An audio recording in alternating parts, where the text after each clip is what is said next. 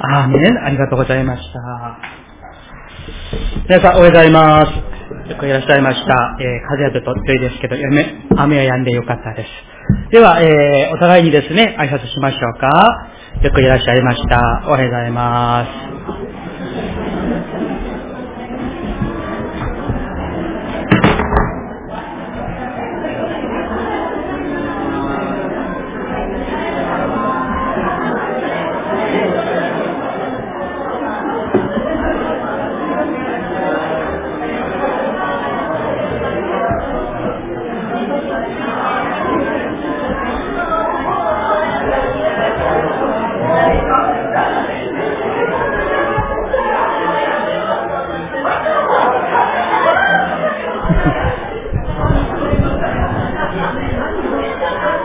それでは、一言お祈りしたいと思います。ありがとうございます。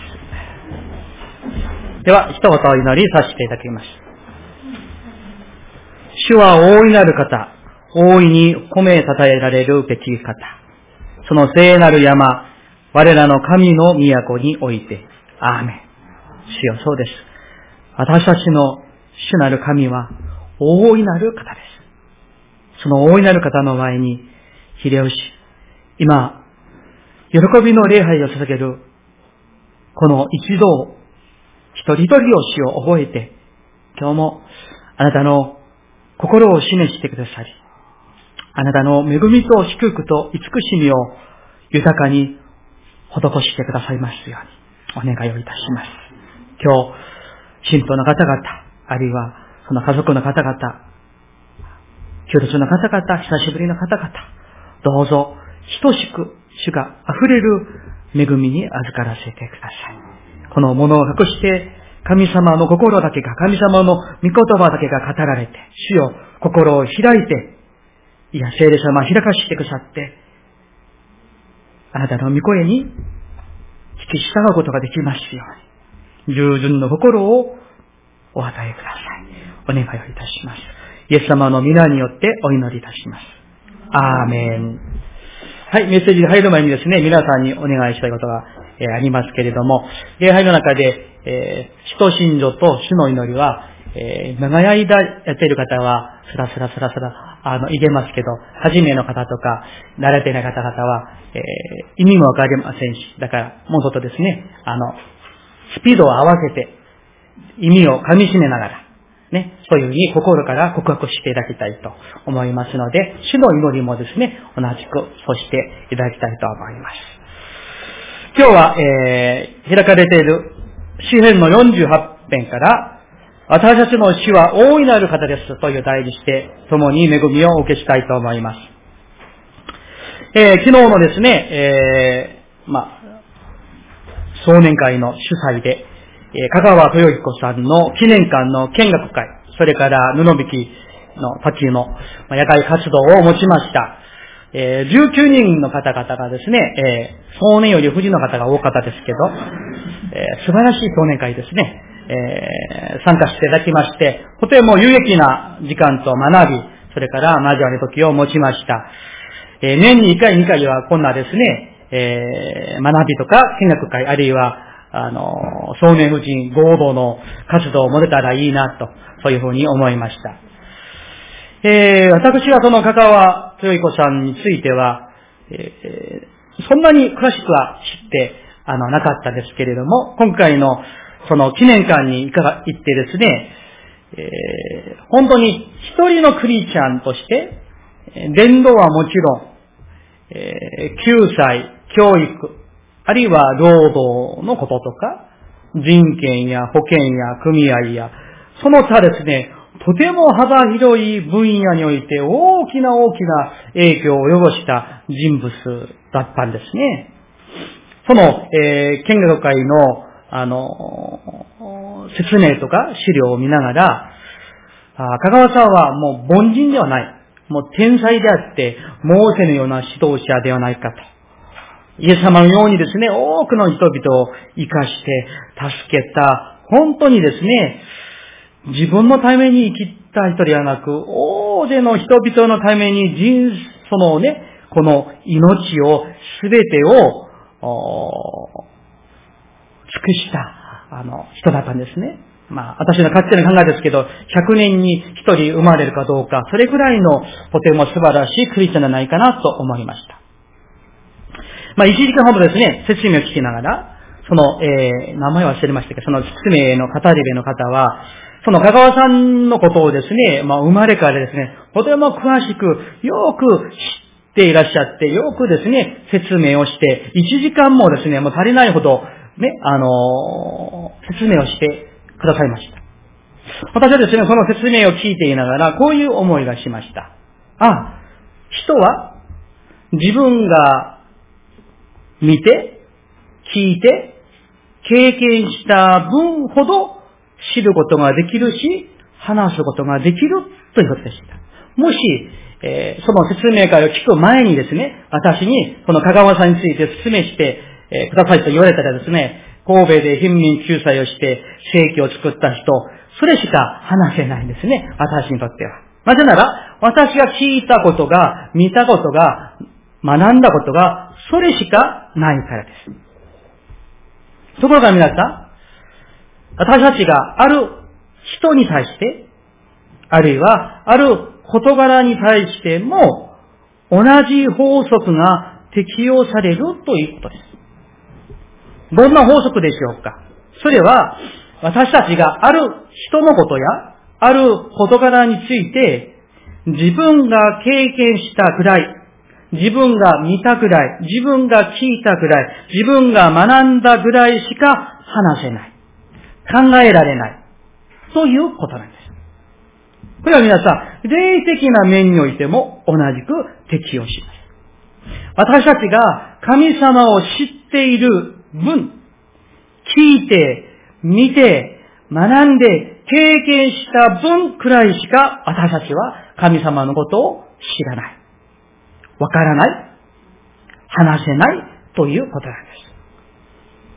ですから皆さん、同じ教会に通っていて、同じ信仰生活をしていても、私が神様のことをどれだけ深く、広く、豊かに経験して、神様とどれだけ深く交わりをしているか、持っているか、神様についてどれだけ聞いて、学んで、ね、味わっているかによって、実は私の信仰の深さが違ってくるということなんです。今日の一節をもう一度一緒に読みたいと思います。一節です。一節だけでいいです。三、はい。主は大いなる方、大いに褒めたたえられるべき方、その聖なる山、我らの神の都において、アメ皆さん、この一節が読まれたとき、あるいは今、皆さんがお読みになったときに、ああ、そうだ、私たちの神様は本当に大きくて偉大な方である。大いに褒めたたえられるべき方なんだと、その御言葉が、この御言葉がですね、胸にですね、大きな波のように押し寄せてきて、大きなインパクトのある御言葉として、皆さんの胸に、心に来るんですか？そういう方もおられるでしょう。しかし、それほど感動もなく、ジーンと来る、そういうこともない方もおられるかもしれない。その理由は何でしょう？それは、私が経験した神様に対する深さがそれくらいだからと言えるでしょう。つまり、同じ神様を信じていながらも、ある人にとっては、同じ神様ですけれども、その神様が大きくて偉大な生ける神様であれ。しかし、ある人に、あるクリスチャンによっては、ただの神様に過ぎない。だから、大いなる神様、偉大な神様を経験したクリスチャン、大いなる神様を知っているクリスチャン。大いなる神様を毎日出会って深く交わっている人、目想している人はですね、この一節だけ読んでも、感動が、涙が賛美が溢れ、アーメン、アーメンと言わざるを得ないということではないでしょうか。さて、私たちの神様は、主なる方は、大きくて偉大なお方です。では、具体的に神様の何が大きくて偉大なんでしょうかまあ、数えきれないんですけれども、今日はその中で3つだけ、えー、選んでですね、一緒に恵みを受けたいと思います。その意思は、神様の夢が大きくて偉大です。神様の夢が大きくて偉大です。さっきのですね、香川さんの話を、もう少し話をしたいと思います。その方は、えー、キリスト教社会運動労働運動、農民運動や社会改良や教育、貧民救済などなどですね、様々な分野に大きなね、あの、技をその方は残しました。今だにその影響がですね、ええこの神戸に日本中にあるわけなんです。ところがですね、私は、あの、聞きながら、そして、あの、まあ、滝にですね、歩いていきましたから、いろいろ、あの、考えました。なんであの方はそんなに一人でですね、もちろんね、助ける人が周りにたくさん、まあ、いたでしょうけれども、一人であんなに大きくて偉大な、ね、まあ、業績と言えるほどのことをすることができたんだろうか。なぜそんなに大きな影響を及ぼすことができたんだろうか。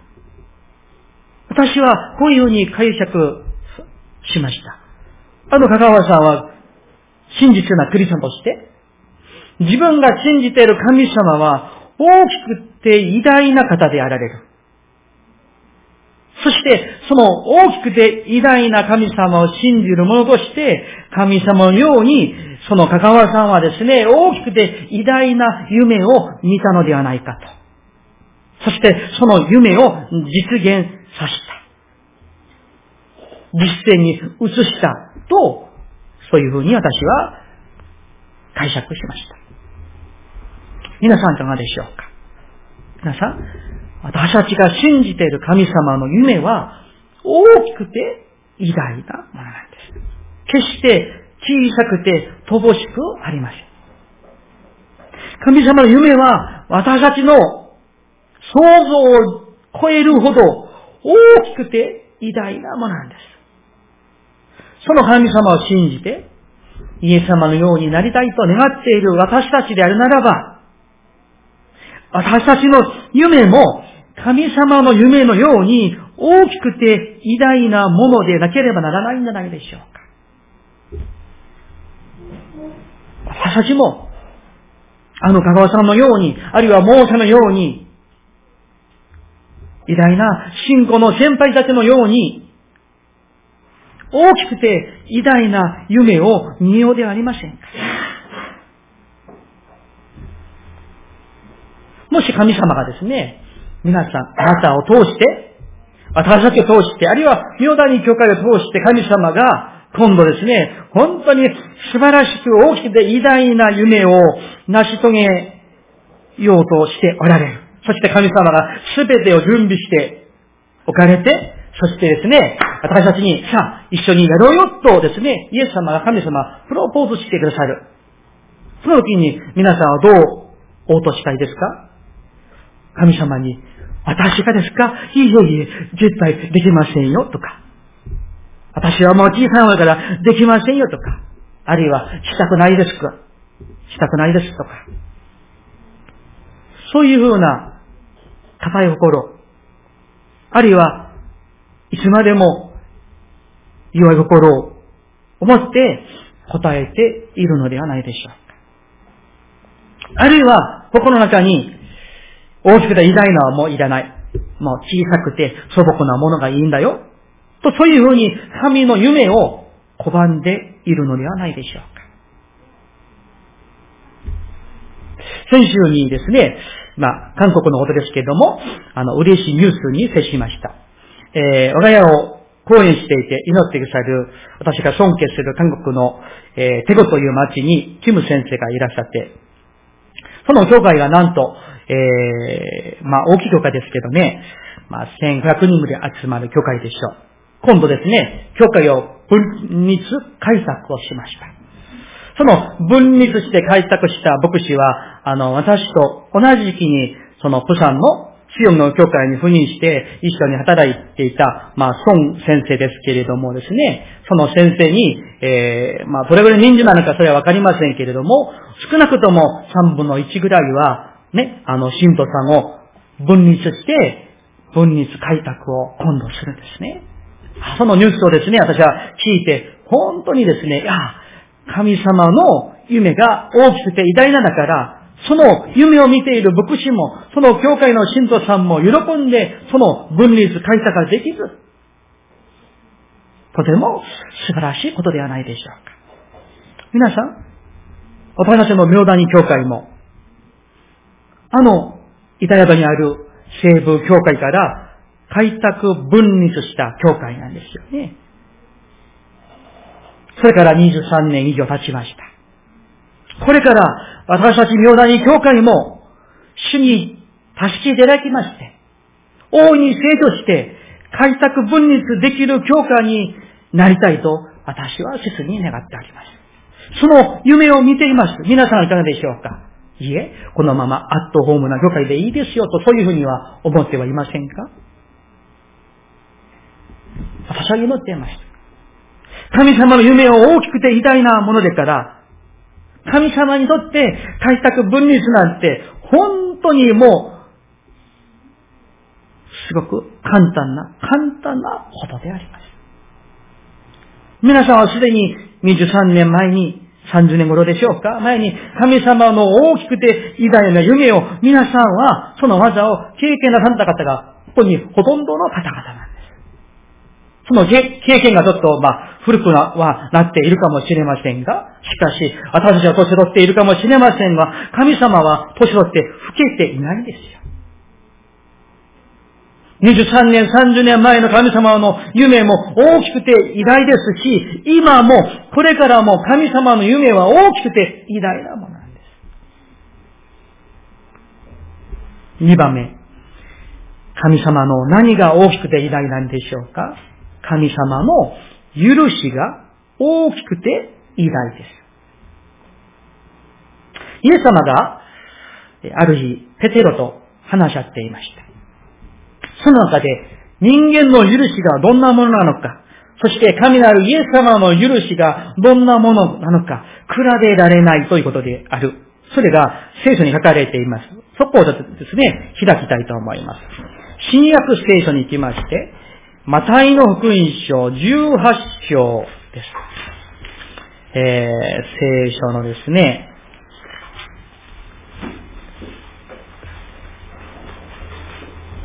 37ページです。新約聖書の37ページ。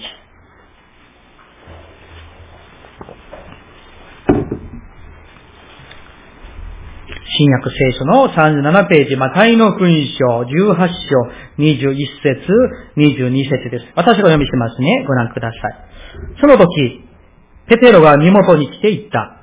主よ、兄弟が私に対して罪を犯した場合、何度まで許すべきでしょうか ?7 度まででしょうか？イエスは言われた。7度までなどとは私は言いません。7度を70倍するまでと言います。さあ、皆さん。ペテルはですね、この、え、ニュアンスはこんなニュアンスですよ。えー、イエス様、えー、私に悪いことをした人を何度まで許したらいいんですか？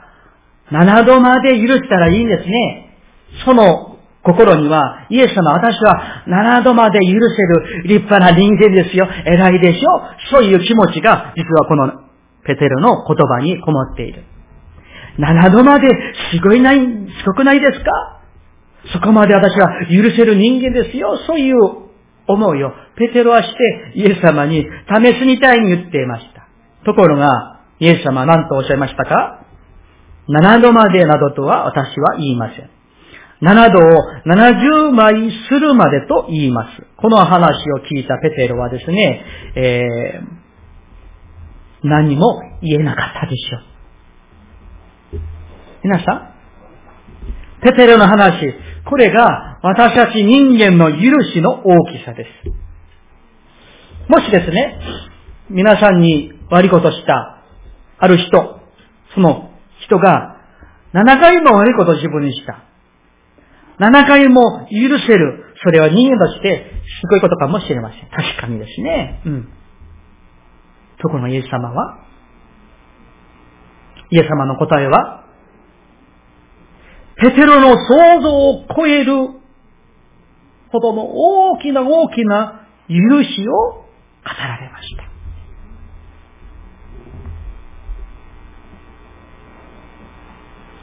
7度くらいだけではない。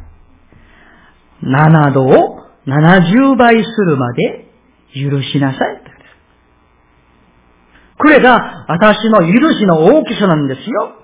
あなたもこのように許しなさいということです。つまり、無条件許して、また許して、また許して、また許して、また許して、最後まで許すということです。皆さんいかがでしょうか？普段、家族を、あるいは誰々さんを許していらっしゃるでしょうか？許していらっしゃるでしょうか？皆さん、私たちの神様の許しは大きくて偉大なものです。そして、私たちが神様を出会いできていること、私たちが生かされていること、風を持っていること、仕事を持っていること、学校に行っていること、すべては、そのベースには神様の許しがあるからではないでしょうか。皆さん、神様の許しこそ、私たちの人生の土台の土台なんですよ、実は。ちょっと、暑、暑いですね。暑くてちょっと眠いような気がしますけれども、えー、私の、私だけでしょうか、暑いですね。皆さん、私たちは、実はですね、毎日、何十回何百回神様に許されているかもしれませんよ。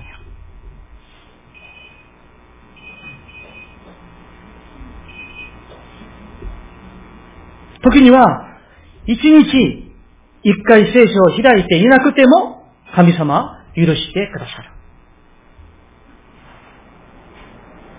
時に一日一分も祈っていなくても神様は許してくださる。時に一日一度も神様のことを考えていなくても神様は許してくださる。時には人を憎しんでいても神様は許してくださる。時には悪い思いを持っていても神様は許してくださる。私たちが気づいていようが気づいていないようが、神様は実は一日ですね、数十回、数百回私たちを許しておられるということです。神様許しを、どれほど皆さんは自覚していらっしゃるでしょうか。神様の許しは大きくて偉大なものであります。このような大きくて偉大な許しをいただいたものとして、今度は私たちもその大きくて偉大な許しの人になろうではありませんか？いや、ならなければならない。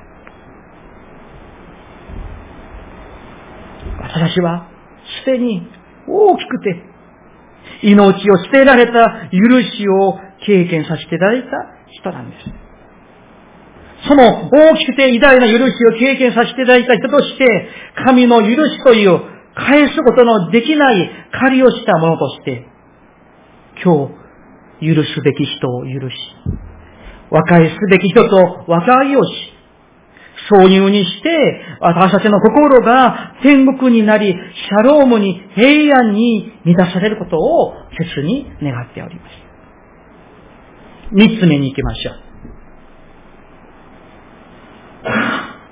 神様の回復は大きくて偉大です。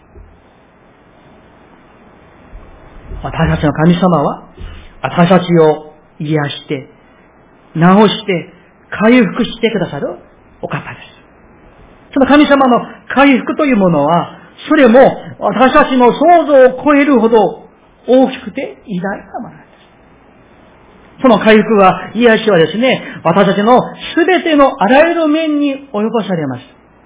信仰を直し、私の霊を回復し、我々の精神を回復し、我々の心の態度を回復し、我々の人格を回復し、我々の人間関係を回復してくださることなんです。たまにですね、皆さんから、えー、聞くお話があります。それは本当にね、あの、僕解説としてとてもうら嬉しい話ですけれども、それはたまにですね、ユン先生、本当に、えー、この頃、ヨダに許可は本当にもう先生来られたから、もう帰られて、誰々さんはすぐ帰られていますね、とか、こんなにあの人がこれほどまで帰るとは、とか、そういうふうにですね、帰られたことを話を聞いて、本当に嬉しく思っています。もちろん、その、変えられたこと、その回復は全て神様がなされたことです。皆さん、私の神様は本当のクリエイターなんです。神様に癒すことのできない人はいません。神様に回復できない人はいない。私たちの死は、この地と、この日本と、この世界を回復することを諦めないお方であられます。この死が私たちの神様です。この死が私たちの神様、その方を信頼しようではありませんか。ちょっと聖書を開きましょう。イザヤ書30章26節イザヤ書30章26節1172ページ。聖書を開いてですね、大きな声で一緒に読みたいと思います。一週間ですね、皆さん、いろんな仕事で疲れて、本当にですね、礼拝に来ていらっしゃって感謝しておりますけれども、26節を一緒に読みましょうか。3、はい。主がその民の傷を包み、その打たれた傷を癒される日に、月の光は火の光のようになり、火の光は7倍になって、7つの火の光のようになる。アーメン。もう一度私は読みますね。主がその民の傷を包み、その打たれた傷を癒される日に、月の光は火の光のようになり、火の光は7倍になって、七つの日の光のようになるとあります。皆さん、どういう意味でしょうか？皆さん、神様が私たちのその傷を主は包んでくださる。打たれた傷を癒してくださるんですけどね、その癒してくださるその日がですね、月の光がですね、日の光のように輝く。そして、火の光は7倍になって、7つの火の光のようになるという、全き回復、全き癒しの日が来る。神様それを成してくださるという御言葉です。もう一回書開きましょう。エレミア書33章6節7節8節を読みたいと思います。1307ページです。1307ページ。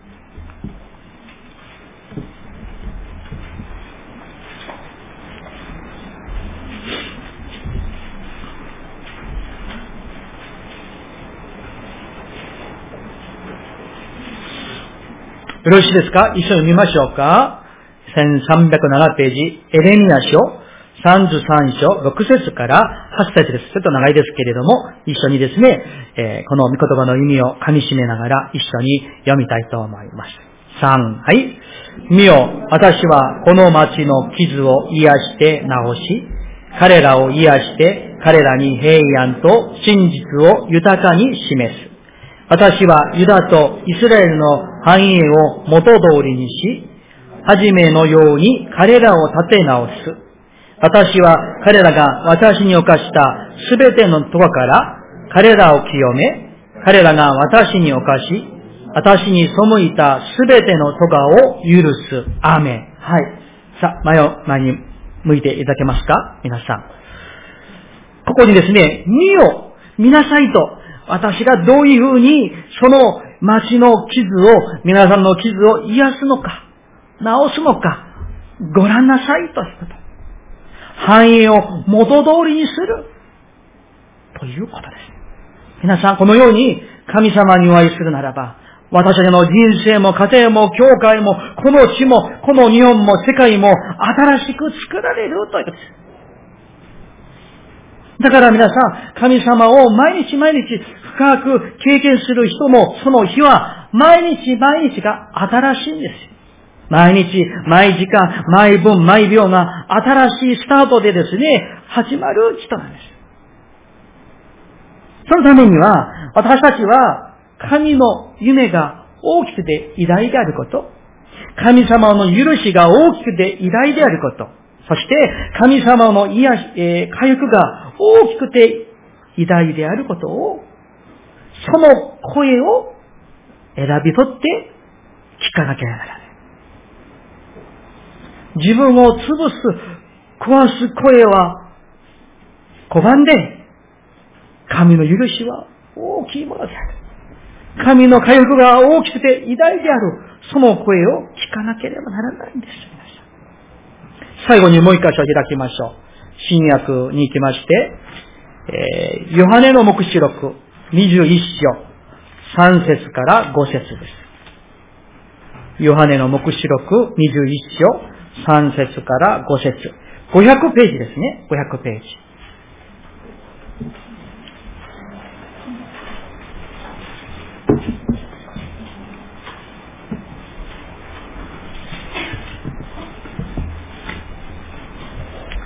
500ページ21章3節から5節ですけれども、えー、と、3節は私が読みますので、4節5節を一緒にお読みください。3節はい、よろしいですか ?500 ページですね。目視録21章、3節500ページ。の上の段、21章の3節です。私は読みます。その時私は、溝から出る大きな声がこういうのを聞いた。見よ、神の幕屋が人と共にある。神は彼らと共に住み、彼らはその民となる。また、神ご自身が彼らと共におられて、一緒に、はい。彼らの目の涙をすっかり拭い取ってくださる。もはや死もなく、悲しみ、叫び、苦しみもない。なぜなら、以前のものが、もはや過ぎ去ったからである。すると、御についておられる方が言われた。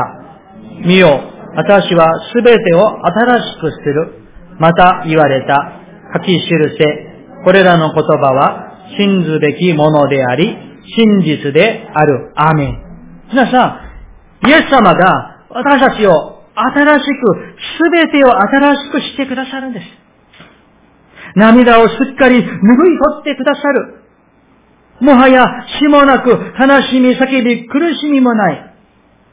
なぜなら、すべてのものは過ぎ去っているからです。それを誰が成してくださるのですか？イエス・キリストが。誰に皆さんに、私たちに、この教会に、この日本に主が新しくしてくださる。だから神様はですね、えー、新しく、すべてを新しくする方ですから、神様はニュークリエーションです。リクリエーションじゃなくて、ニュークリエーション。その御言葉。その御言葉を毎日聞いて、毎日聞いて、そしてイエス様と共に交わる、交わってですね、この命の道を歩んでいってください。メッセージを終わりたいと思います。私たちの主は大いなるお方です。大いなるお方を信じる私たちも同じく大いなる夢を見て、神様の許しと回復と、そして神様の力を毎日ですね、味わって経験して、人と共に歩んでまいりましょう。お祈り。